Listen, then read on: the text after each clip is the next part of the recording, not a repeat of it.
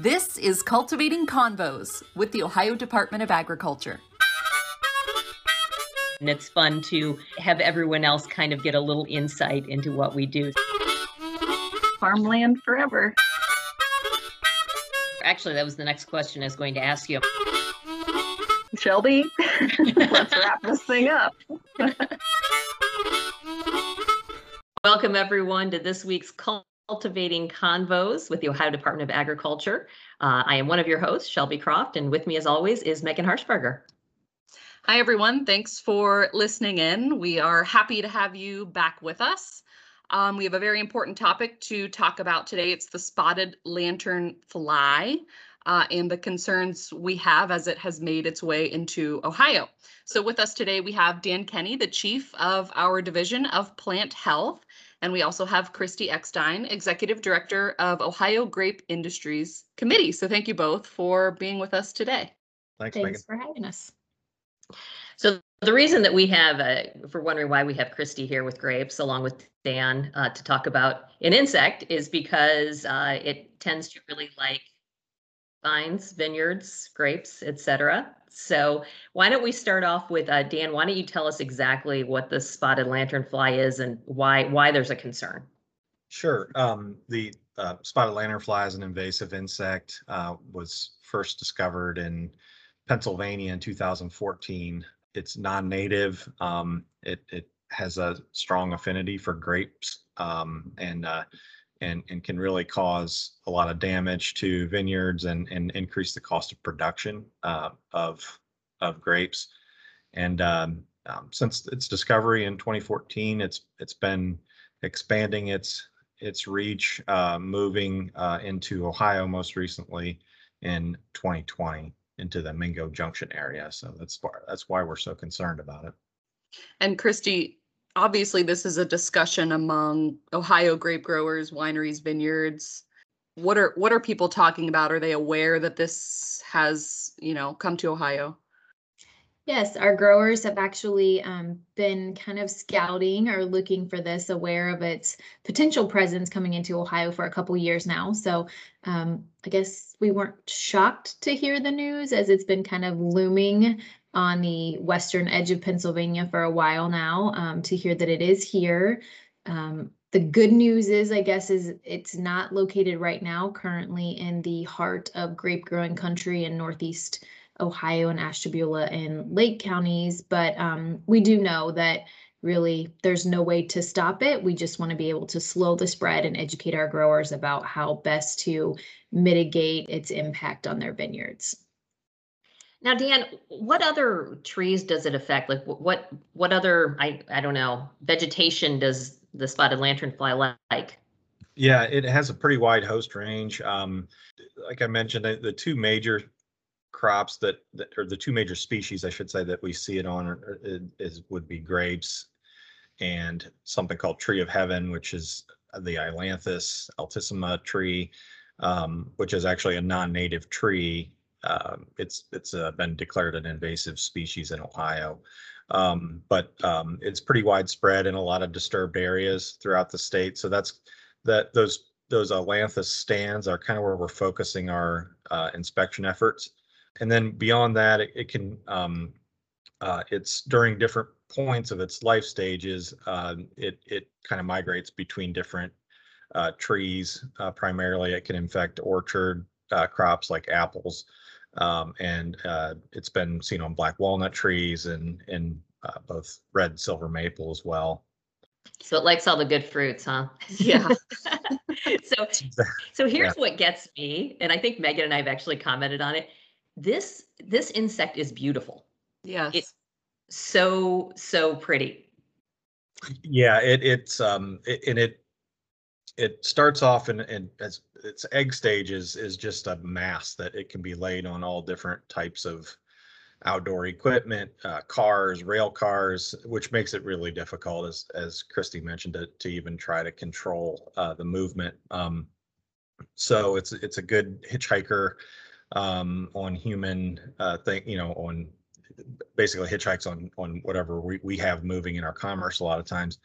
Um, but uh, it, throughout its life stages, it it I guess transforms uh, to use a a non-scientific word, uh, it- from uh, uh, its nymphal stages um, into this, the, the adult stage, which we'll see um, in the areas where it's established, um, which has these spots and, and, and like you say, pretty, it's, it's pretty showy uh, insect with red uh, colorations and, and even some, some yellows and different, different, it doesn't really look like anything else that um, that we have uh, as a native, um, which is really to our advantage when we engage with the public to, um, you know, ask for their assistance in, in locating this bug. And really quick, Dan, too, once its wings are spread, those beautiful red colors, it's got the the spots, that's when it's easier to find because um, we recently did a story with one of our Ohio uh, winery and vineyards and um, a plant health um, employee, Dave Adkins, who showed me like the actual egg or the the bug, very small, like that. That's going to be pretty hard to spot. Exactly. uh, uh, And, and, you know, we, we have our inspectors out uh, looking for all different stages, but um, we'll really target our, our outreach to the general public um, and ask them to, to help us uh, when, when that adult stage comes in, which will be more towards the middle of summer, end of June timeframe. Um, And, uh, and we have a, uh, uh, our website set up to, to, for folks can really easily upload a picture of, of anything they're seeing out there. And we can have our, our uh, entomologists take a look and, and say yay or nay on whether it's spotted lanternfly. And Christy, I imagine the vineyards are, are putting uh, systems in place to, to check for this constantly.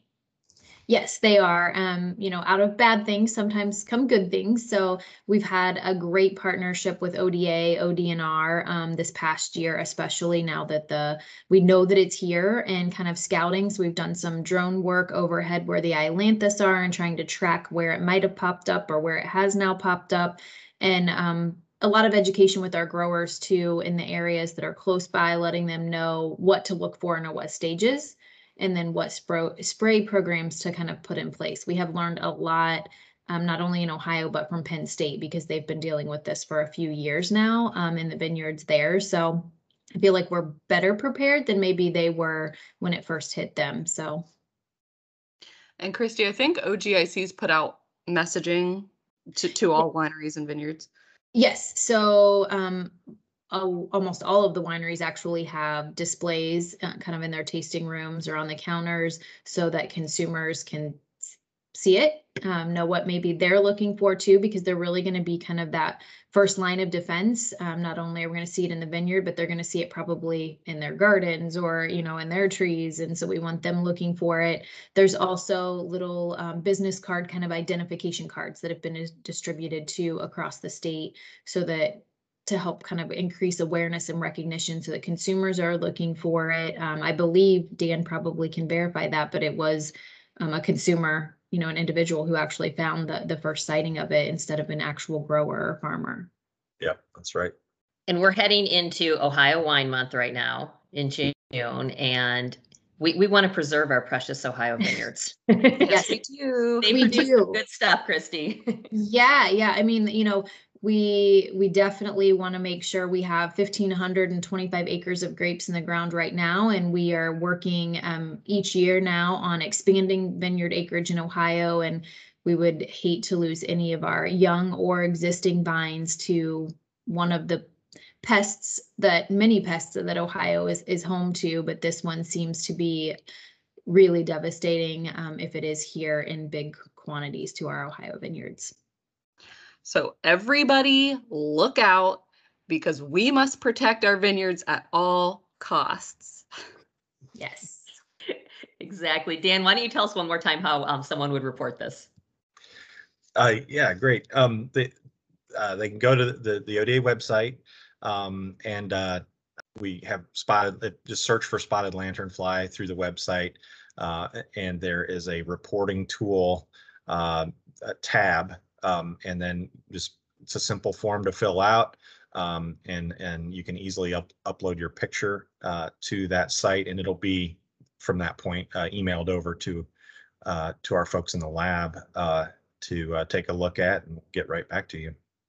Wonderful. ODA has also posted about uh, the SLF extensively on our social pages. You can also head to our YouTube page and check out our videos um, about the spotted lantern fly. So thank you both, Dan and Christy, for being here. We appreciate your expertise um, and letting everybody know what they should be on the lookout for this summer.